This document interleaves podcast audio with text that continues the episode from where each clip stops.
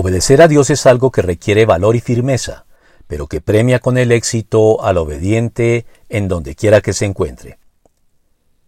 La vida cristiana requiere disciplina, constancia, valor y firmeza, pero aún así es una vida posible, por lo menos para los creyentes, facultados para ello por el propio Dios a través de su Espíritu obrando en ellos.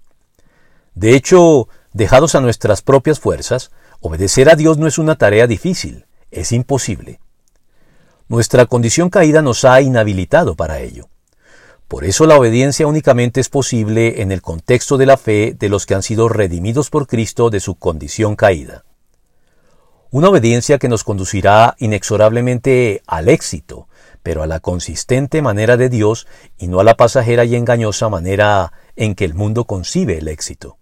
Max Lucado lo ilustró muy bien, con fino humor, al afirmar que la vida cristiana es una vida difícil tan difícil que él únicamente conocía una vida más difícil que la vida cristiana, y esta no es otra que la vida no cristiana.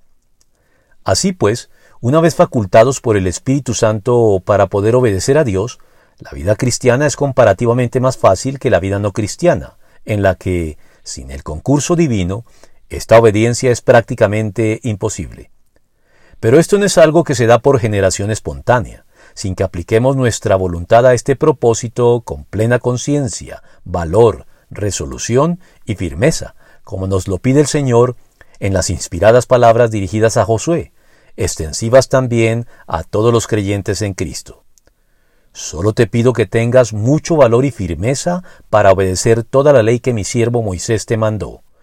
No te apartes de ella para nada, solo así tendrás éxito donde quiera que vayas. Josué 1.7.